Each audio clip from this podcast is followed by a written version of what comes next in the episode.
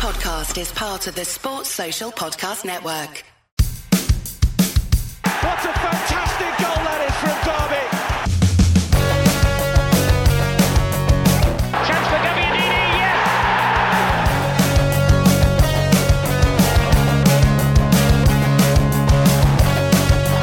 Here's comments. Derby are in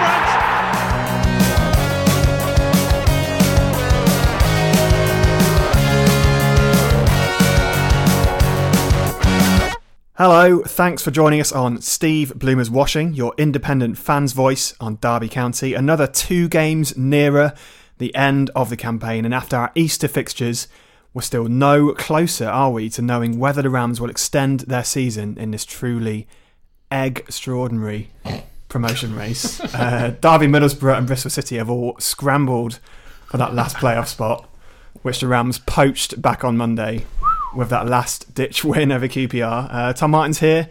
We haven't heard about your uh, excitement hat for a while. It must be on right now, surely. Well, we'll get to that, Chris, and I'll let you know how excited that hat is. and in what style it's been worn. Okay, you're going to save it for later on. I am. I'm going to tell you what type of hat it is and how excited it is. I'm excited for that. And he's far from on the beach just yet, as Richard Kutcher. Hello. Uh, it's turning into a pretty tasty run in, isn't it? Four points over Easter, combined with uh, Nottingham Forest, of all teams, doing us a favour and other results going our way. Me and Derby are back in that Championship top six, but for how long? The playoff charge is almost certain to hinge on a massive away game at Ashton Gate, isn't it? So later on in the pod, we're chatting to Bristol City blogger Paul Binning to gauge the mood over in the southwest. Uh, Kutch, what have you got for us quiz wise? We're gonna get, we're gonna go back to one of our favourites from the Christmas quiz, and I'm gonna give you a famous Derby County match from the recent history, and you're gonna have to uh, name players that appeared for either side uh, in that match, off and face off against each other until one of you are incorrect. I fancy myself in uh, in this round. I know you, fan- I know you fancy that- yourself, Chris, but how good are you at quizzes? might even be one that Tom doesn't win for a change. Uh, um, Tom, can you remind the good folk who are listening how they can subscribe to the podcast? Yeah, of course, and you can get the latest Steve Bloomer's Washing podcast first by hitting subscribe on iTunes or follow on Spotify and SoundCloud. Expertly done. Uh, so Derby edged closer to the playoffs, didn't they, with that 2 0 win over Queen's Park Rangers, a 12th home league win this season. And it was a world away from those comfortable um, cruising wins over Rotherham and Bolton. Harry Wilson uh, settled it with his 15th and 16th goals of the campaign, but that doesn't tell anywhere near the full story on this one, does it, Richard? Yeah, you're right. I was I was actually expecting another fairly comfortable day uh, on, on on Easter Monday, in line with the Bolton and the and the Rotherham results. We've, we we have actually been swatting aside teams with little to play for at home recently, but just within five ten minutes of that game, it was obvious we we weren't on it, and and QPR had a tactic which has become very familiar to us this season, and we couldn't get up for it. We couldn't play around it, and to be honest, we could have been one or two down in the first ten minutes.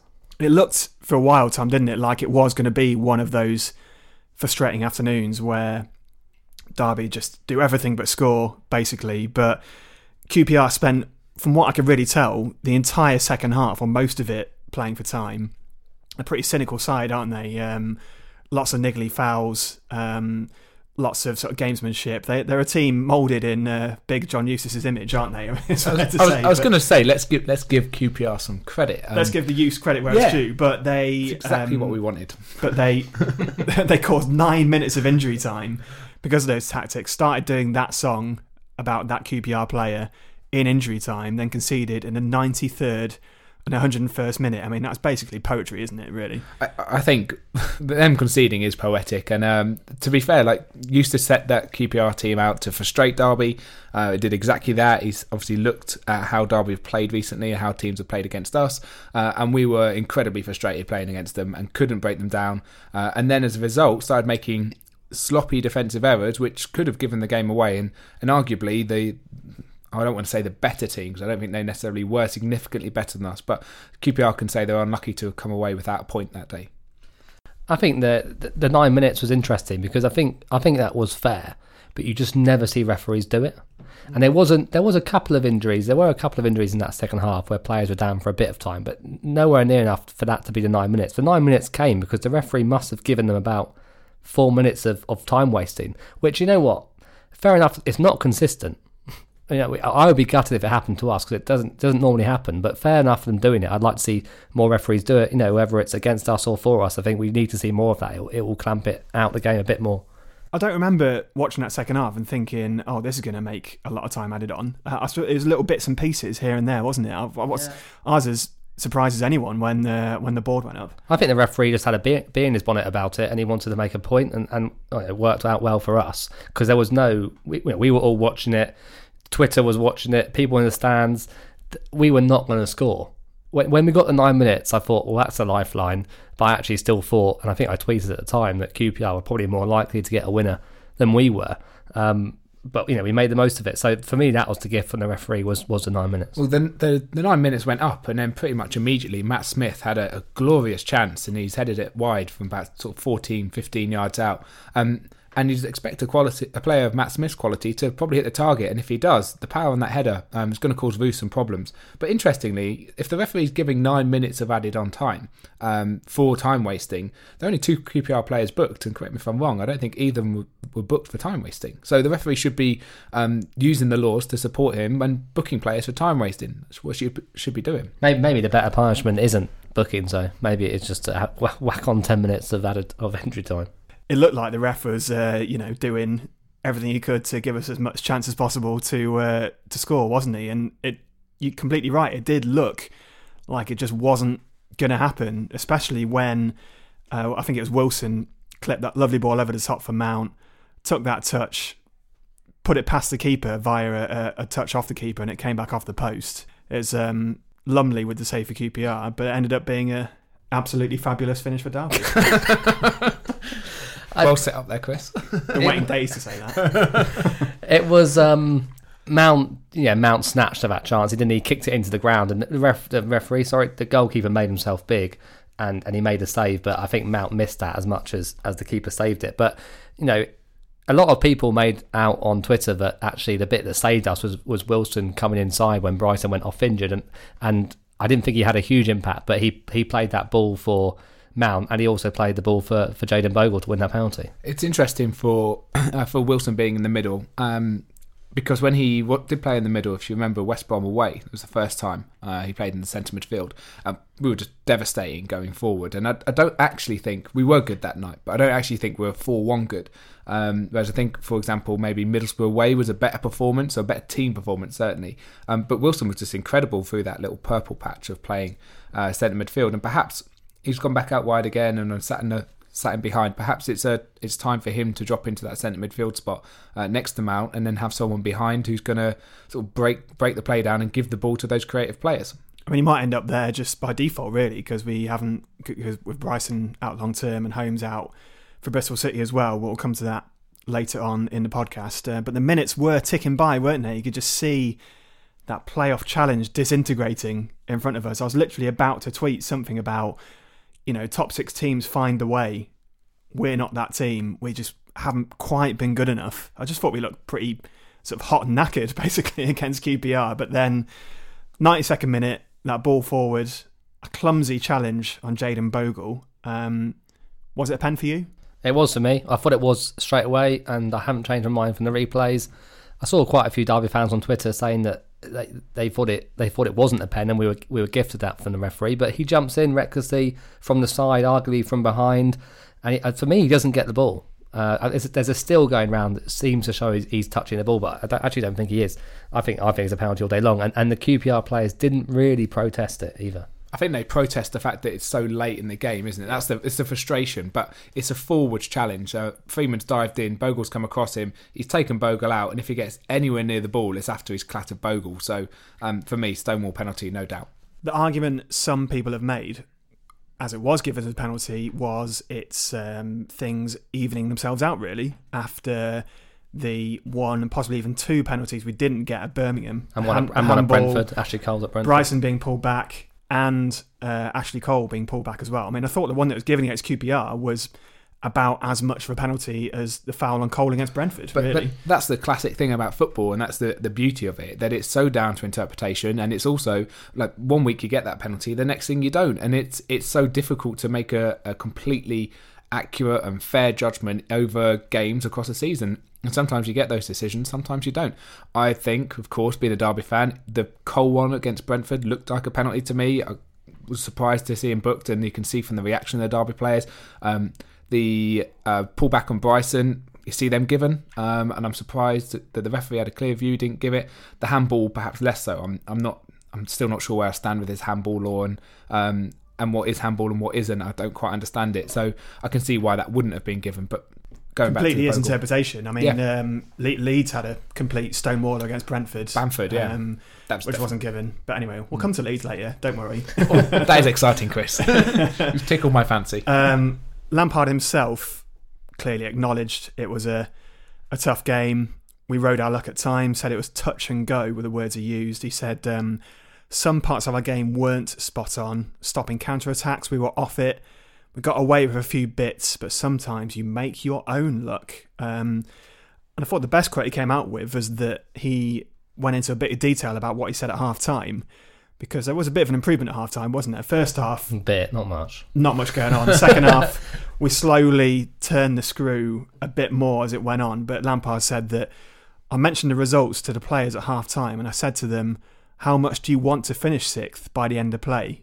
By which Lampard meant that he knew that Bristol City were losing and Boro were losing as well. So a couple I of find lads it quite. switched off and were like, "No, don't fancy this at all." I find, it, I find it quite interesting that, that Lampard brought up the result, how the other teams were doing at the same time to try and spur him on. Yeah, I think why not? I don't, I don't think it's a, I don't think it's a stroke of genius. I think it's probably common sense to tell them that like it's it's it's there for the taking. This is a this is a big day for you. I don't think we particularly came surging out the blocks. I don't think that was a, a, a big game changer making those comments, but it might have it might have influenced them later in the game, made them run that bit harder. I, I, I still think we were we were poor for ninety minutes of that match. Know, seriously poor. And it's interesting that Lampard said in those post-match comments that one of the things that we weren't quite on today was stopping counterattacks. We haven't been stopping counterattacks all season. That's not that's not like something that we've been good at recently. I don't think. Do we think we've been good at stopping counterattacks I this year? I don't think we're very good at defending, which is quite surprising considering we haven't really conceded sort of that many goals. If you look at the defensive comparison against, uh, say, like Norwich or Villa or West Brom, we've got a better defence than them, which um, which surprises me. But I do think what you say with uh, Lampard there and what Lampard did, good decision because um, clearly the opportunity's there. It's a real opportunity. It's now Derby's time to go and seize that chance. Um, and too many times you've seen a Derby team buckle under the pressure, but it's nice to see them step up, albeit not being great, but step up and win a bit ugly um, and get something perhaps we haven't deserved. And I, I still think we've, we've played in fits and starts this season, um, and I think we're going to have to step it up in the next three games. We're going to get keep hold of the sixth place. Interesting point you make there about not stopping counter attacks either, because now I actually think about it. Uh, Millwall at home when we lost 1 0, that was a counter attack, wasn't it? Wigan when they scored when we won 2 1, that was a counter attack. Pretty sure at least one of Villa's goals It's was been- counter Ta- attack. Tammy Abraham, we had the ball in the right wing and it crossed, and then El Mohamed- Hamidi put it into the box. Took it the other end. Yeah. I'm, Yeah. I'm Yeah. not. I'm Ten not. seconds. I'm not someone to, to, to bash Richie Keogh regularly, but I actually think it's one of Keogh's major weaknesses is his decision making when, when we're defending counter attacks, And it's something, even though under Gary Rowett we actually did have a good defence, we still weren't very good at it, defending counterattacks. We've, we've looked susceptible on counterattacks since Steve McClaren's first spell at the club. I think we've really missed da- Davies as a, a big, strong leader, and I'd have loved to have seen. Um, sort of Tomori's really grown into this season, but I think he was very shaky before Christmas, and I'd love to have seen the influence Davies might have had and the opportunity to maybe freshen it up. But Keogh and and uh, have done okay this season, but they've both made some massive errors um, and been culpable for goals like fairly consistently. And when we look at that Derby defence, it's very rare we praise it. So the fact that they're being potentially talked of as Player of the Year, um, I, I, I Uh, just yeah, I'm frustrates just, me. I'm just not sure about the player of the year. I find it personally, bizarre. I find it bizarre. He's he's done. He's kicked on massively. If it, if, if we're talking most improved player, he'd absolutely walk it. But um, on the other hand, there aren't really any major standout contenders to select instead of him, are there? Like Wilson's got 16 for the season, been great, but dipped in and out of games as well. There's no there's no nailed on candidate, which I think is part of the uh, part of that conversation. Yeah, that's that's the problem. And Keo- Keogh's a great servant for the club, and he has his he has his good mo- he has his great moments, and he has his awful moments, and he and it hasn't been his best season for Derby. Tomori's, um, as you say, he, he's improved steadily throughout the season, and he is a lot better, but he's still got huge mistakes in him. We will come on to Birmingham later on. He, he was all over the place at Birmingham as well. It wasn't just Richard Keogh. Um, but I don't know. But I don't to answer your question. I don't know who it would be. And we'll, we'll discuss it, I guess, in a few a few episodes time. I think with um, sorry there, Chris. I think with the d- idea of Derby defending and with Tomori, yes, I agree with you, Chris, that Tomori's come on leaps and bounds this season, but he's still very naive. He's still very young, um, and it summed it up for the QPR game when Malone made a complete hash of things. I think he kicked the ball into someone in uh, behind him over his shoulder. Um, it went up. He didn't know where it was. He then tried to deal with it. He lost the ball, um, and the ball was then crossed into to Hemed, who almost uh, finished it off. Um, but Tomori stood and watched Malone the whole time when this was happening, and didn't think that at some point, hang on, Malone's in a bit of danger here. He stood and watched, and the and Hemed actually ran past Tomori by about five or six yards, and therefore was able to get on the end of almost get on the end of the cross. Now Tomori had been thinking he could have been across and then uh, supported Malone, uh, and obviously then hopefully Keogh or, or someone or Boga would have reacted. Defensively, Derby were not at it on on Monday. I mean, we are singling him out for individual individual sort of uh, mistakes here, and it's it, we should point out that he definitely has improved. But anyway, the Player of the Year chat is one we're saving for uh, a future pod, so uh, stand by on that one.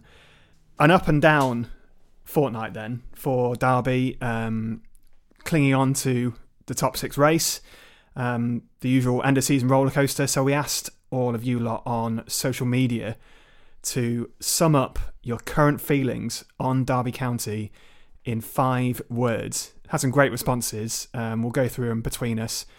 Uh, Lee on Twitter chimed in with constantly putting us through torture. Um, Paul Harrison also said, and I agree with this one: uh, "Destiny is in our hands." and Craig Nash tweeted us with the false hope is building. I think that sums up a lot of feelings there. Uh, Magazo said on Twitter, "Thank the Lord for low knees." Good point, well made. Yeah, and uh, Gurmi Chira uh, said deflated leads in the playoffs, and I do agree with that one. It'd be nice to have that uh, that game in the playoffs if we get there. And we also had some uh, comments on Instagram as well. And Will Gross said blood pressure through the roof. Yeah, uh, Jimmy Gregory came back to us with a good answer on our Instagram page as well. He said, absolutely, incredibly, phenomenally, ridiculously, Derby. It's a lot of Lees. uh, then also on our Facebook page, uh, Nick Wheat uh, keeps it nice and cheery. Gonna get dicked by Villa. in the final. So he thinks we'll get to the final. Well, he so said it's like a they si- out- swings and roundabouts on that one. Uh, don't fancy that. and uh, and Chris Scoble said best nine minutes this season. I've had a few other good nine minutes, but we won't go into those. Being pretty generous on yourself there. Um, Seconds. and just finally, Alex Flowers got in touch on Twitter, and his five word response was a bit sick and horny. You should, probably, you should probably get that checked out, I think. Follows on nicely from the best nine minutes. I mean, our home and away form couldn't be more different, could it really? Especially at this in the second half of the season. In those 11 games that Derby have had since losing to Millwall in February, we've played six at home, earned 14 points from a possible 18, and five away. We've won a possible two points from 15. What do you put it down to, Richard? And don't don't just say the nice weather. Weathers, yeah. Um, You don't know what to say now. Do you? so the, away form. I'd possibly put it down to young, probably the naivety of the team, home comforts. We got a lot of young players there, and I guess good pitches, nice weather. I don't know. I think it's it's mentality, right? There's lots of stats about home and away, home and away um, form, and why clubs tend to do better at home. And it's not just a football thing. It happens in rugby. It happens in cricket. Um, a lot of psychologists still don't particularly understand it, actually. But and so I don't know why I'm going to understand it. But we probably come up against teams that are happy to have a go at us more, and our defence creaks pretty easily. the Birmingham game sort of summed up our uh, away form, really, didn't it, Tom? I mean, two catastrophic, ridiculously soft goals given away, but two great goals that we scored. I mean, for me, if we're going to do anything before this Bristol City game, just just drill the lads on on defending set pieces. Just drill them on keeping their shape. Drill them on defending six yard box, on facing the right way, on reacting to second balls. Because we didn't do many of those things against Birmingham, did we? No, I mean the two goals against Birmingham are real sort of schoolboy uh, sort of training ground errors. They can be they can be really sort of sorted out through through as you say drilling drilling them on the training ground. Um, the ball comes into the box both times. Uh, it gets into the sort of real danger area just in front of the six yard box. There's not a single Derby player challenging for for that as a Birmingham player is over either able to to head it in or to to then turn in the penalty. Uh, sorry, in the six yard box and finish it. But yeah, you're right. The the Birmingham City game is a kind of game when we were on that really fantastic run.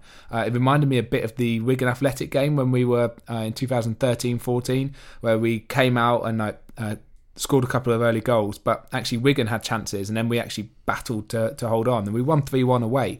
Um, I think Martin and Bryson maybe scored twice, we won 3 1 away that day, but against Birmingham, we just looked fragile at the back. And even in the second half, I think Jutkiewicz again hit the post from a header.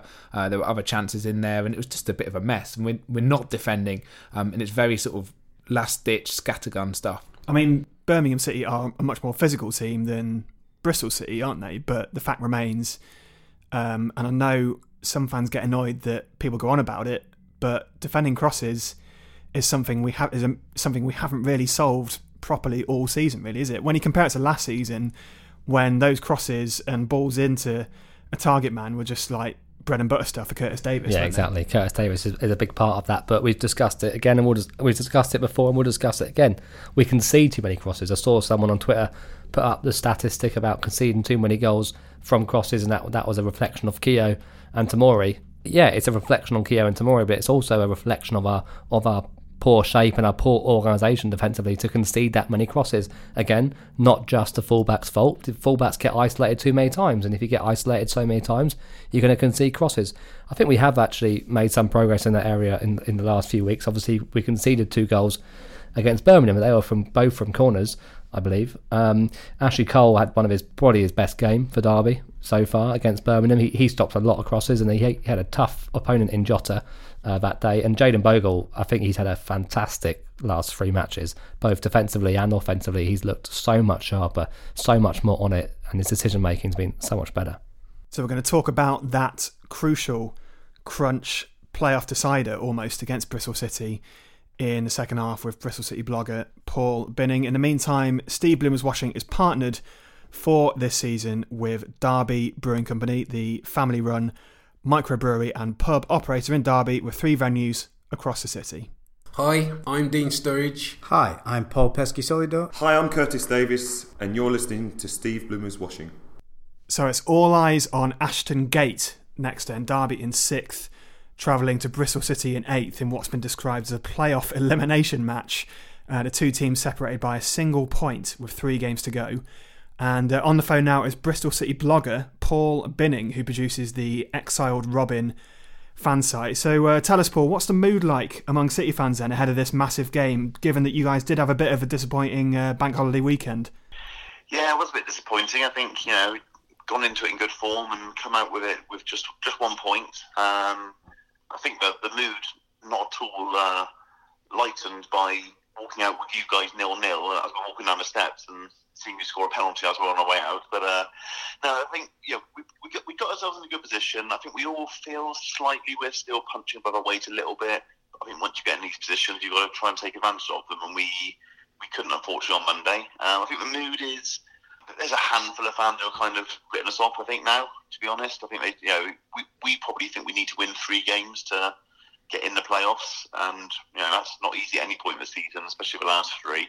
But obviously Saturday's absolutely massive for, for both clubs, and a win on Saturday for us, and, and who knows where that might lead in the rest of the you know remaining two games. So uh, Paul was only, only one win in, in the last five, uh, but you've also beaten Sheffield United, Middlesbrough, and West Brom. Uh, so which which City side do you think will, will be turning up at the weekend? Well, apart from the West Brom game, um, generally we've been far better away from home than we have at home. Um, I think you know if we don't get in the playoffs this year, it's because we've drawn at home to Ipswich and lost home to Birmingham and drawn at home to Reading and Wigan. And that's been our Achilles heel almost. And we, yeah, we've got to say, we've gone to Sheffield United, we've gone to Middlesbrough, won there. We've looked very good on the road most of the season. Um, and actually on Monday, to be fair, but lacking a little bit of quality, but we largely dominated possession after the first 20 minutes when we let Barry Bannan run things. So it wasn't that, that bad a performance. So who knows? I think what we have to do is play the type of team and the setup we did against West Brom a couple of weeks ago. We went at them from the start. We are 3 0 up inside 19 minutes. And I think it's kind of got to that point of the season where we, you know, we're not necessarily as good at home if we try and keep it tight till half time and then try and nick one. I think we're, we're better when we go for it. We've got to really try and come out the blocks blasting on Saturday and, and try and get that early advantage. Before the international break, which was what a month month or so ago now, I think most fans could name we were going to play we played four five one. Um, we played largely the same team most weeks when teams were available. We, we you know we switched our, our fullbacks and our, our wingers out occasionally just to give them a rest. We largely played the same team since the break, and the what, what must be six or seven games since we came back.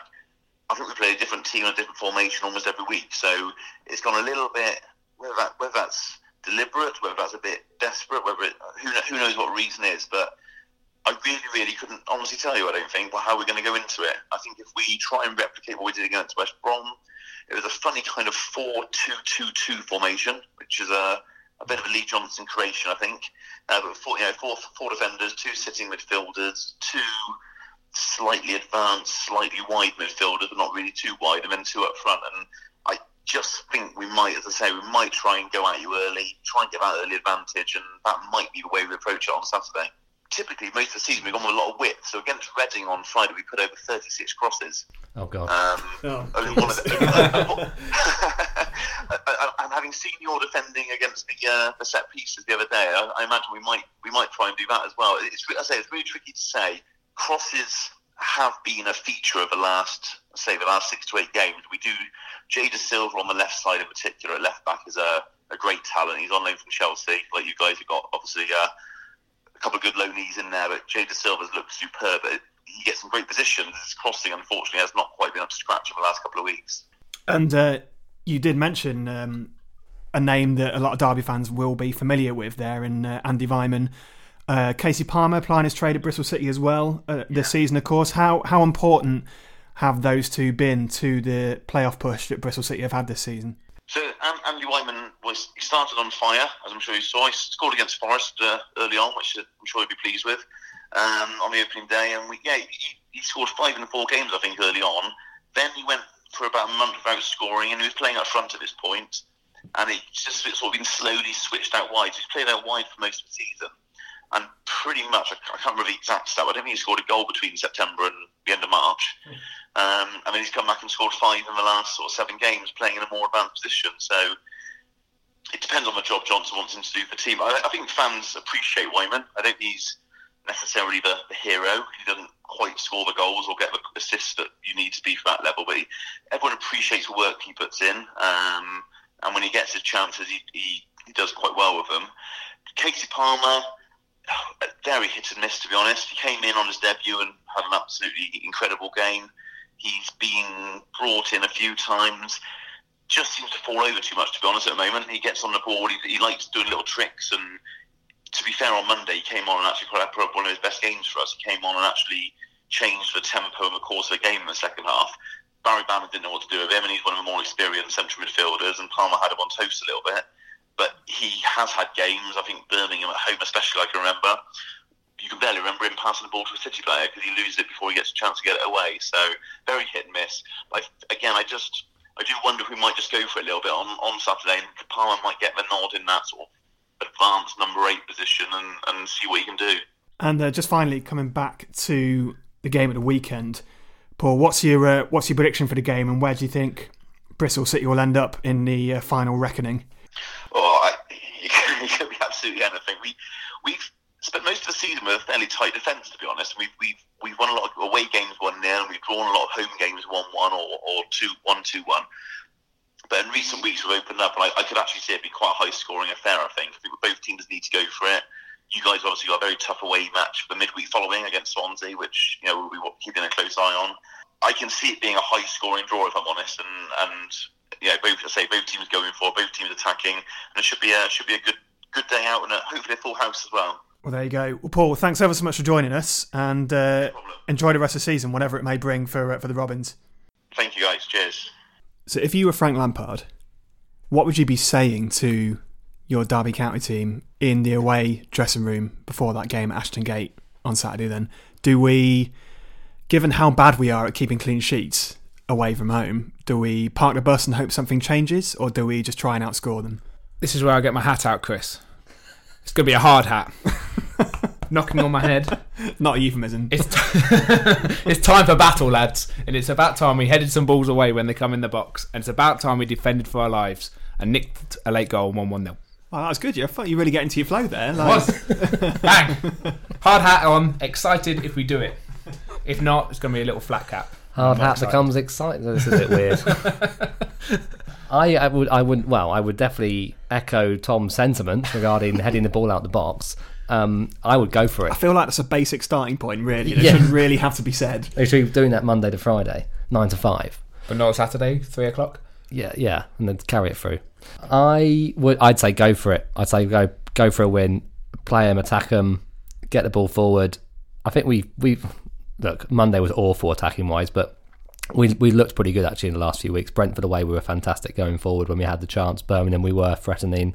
Um, I, I, I'd, I'd go at them. But it's it's, when- it's our strength. It's when those games turn into a slugfest, like a, a, a, a going each way, Yeah. a back and forth. That's when we are at our best, isn't it? Really, that's when And we can hurt teams like worst. Norwich, Brentford, West Brom this season. Uh, I think now has to be the time for that away form to improve, doesn't it? But Ashton Gate is not exactly a fortress really this season. They're only 16th in the home form table and 15th overall for goals scored in the championship. They've lost six times at home this season to Leeds, Birmingham, Preston, Stoke, Sheffield Wednesday, and Middlesbrough. I think we can go there and get something. We just have to believe, have that composure, and keep the home crowd quiet for the first few minutes. There needs to be a, a real sort of energy about the Derby performance in the first sort of five to ten minutes. We can't- we can't be passive nothing at all, can yeah, we? We've got to go on the front foot, and I think we have to attack, and we have to be prepared to take a, a couple of blows. We have to be be in there and and put a, put a foot in. I mean, my question is: Has anyone got Jamie Hanson's mobile number? Because get him in into that centre midfield, get him taking someone out in the first minute and getting a booking. Fine, off you go, Jamie. Jamie Hanson has and will never will be the answer to any question posed on this. His podcast. picture's still up in Tom's room, to be fair. So. I love Jamie.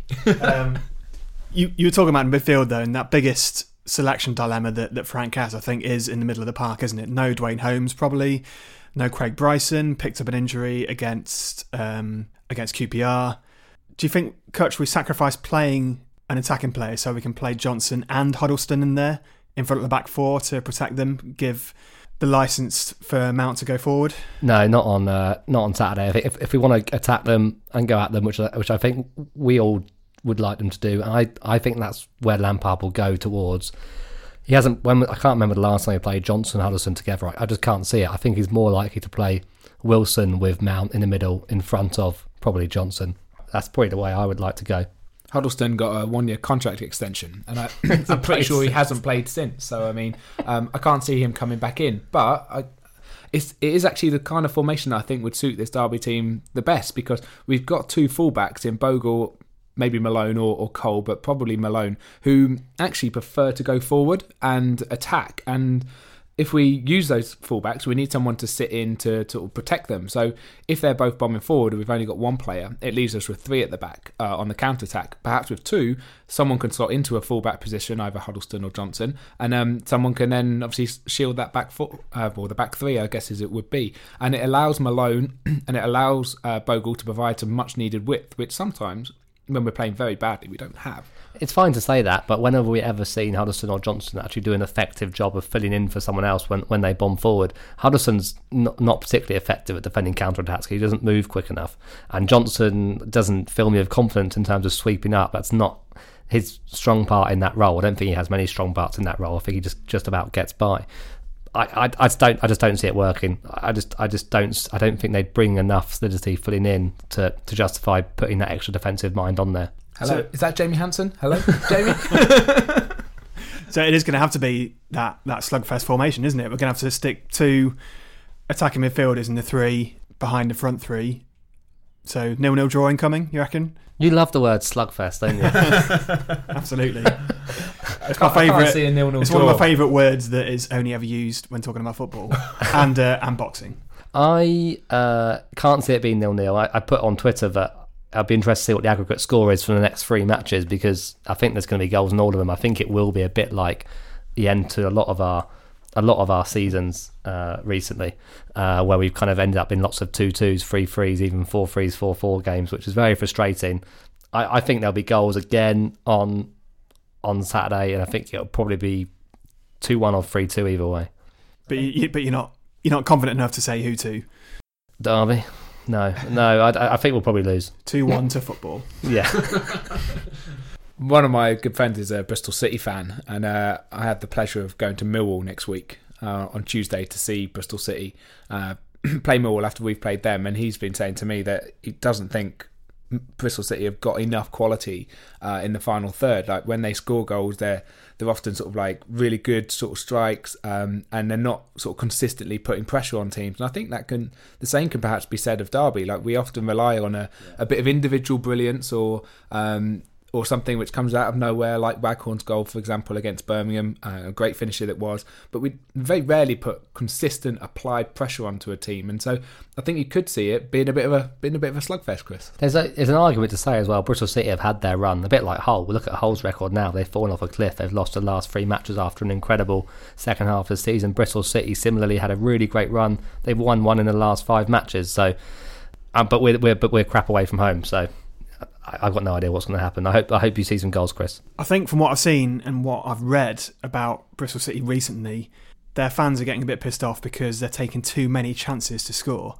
Uh, they're just not clinical enough, really. But if they're creating lots of chances, then Derby's a team to play. It doesn't mean yeah. That's perfect for us if they can't score because we we concede a lot of chances and they create a lot of chances. So Easy. Um, yeah, no way is finishing goalless. Surely. Speaking of teams who also don't score enough from their chances are Leeds United.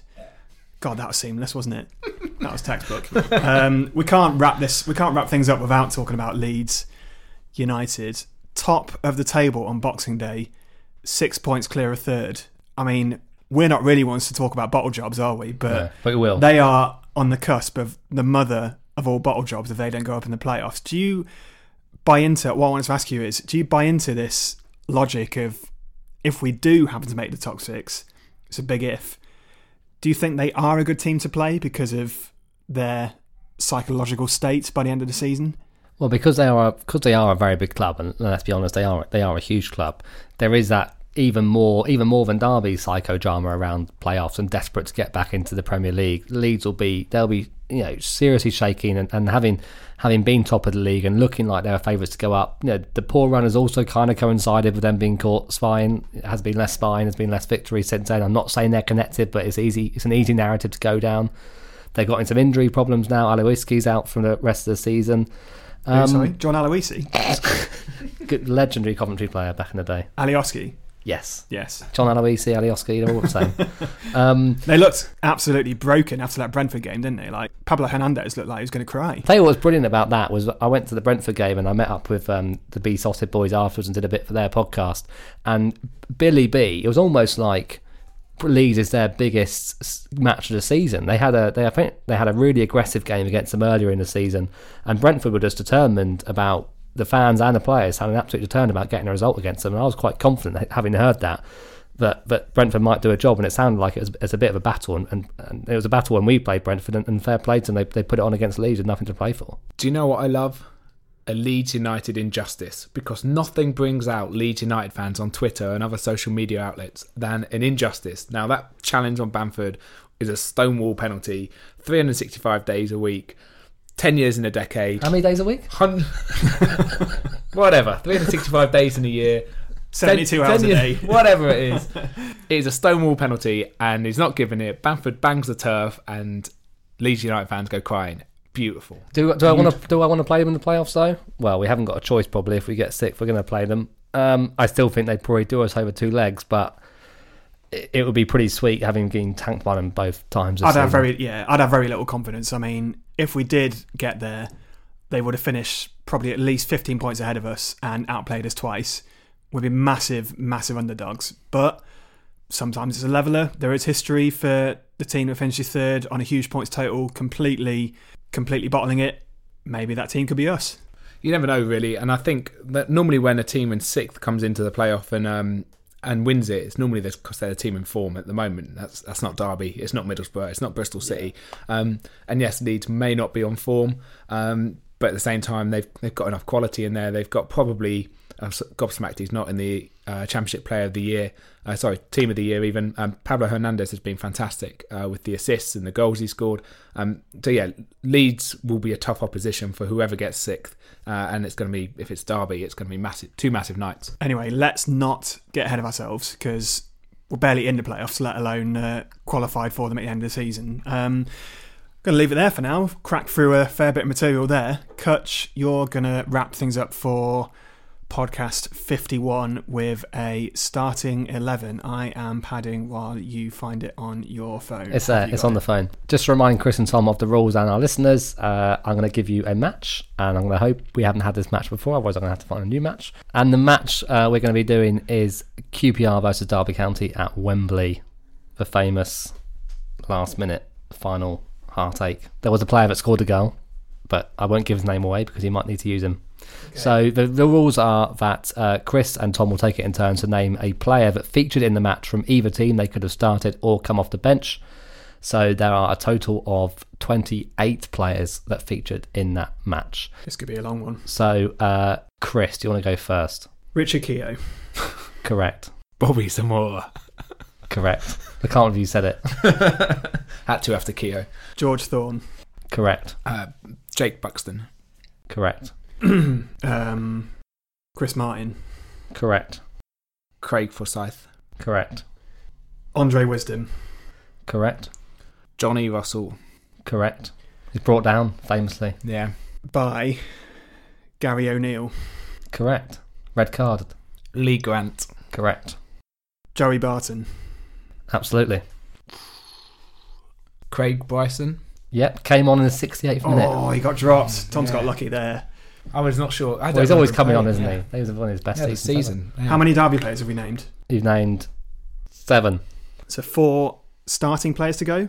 Two subs and the Two rest- subs, two starters. Yeah. Will Hughes, Correct. Bob Green, Correct. Jeff Hendrick, Yep. Patrick Bamford. Yep. Came on in the 92nd minute. Yeah, I thought he did. Too late for me. Jamie Ward. Came on for Jamie Ward, yes. So have we named every Derby player?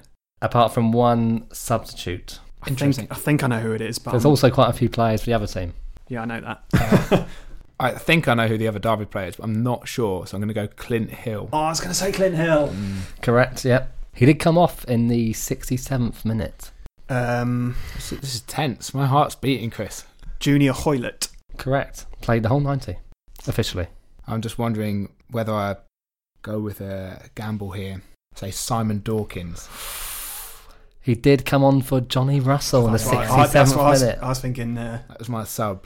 the Dorkinator. Yeah. So you have got all the Derby County players from that match. That's pretty impressive. How many QPR players we got to go? Seven, eight. Give or take. Um, Richard Dunne. Hmm. Romeo Dunn, correct. Cheers. Massimo Luongo. Played Nope. Field.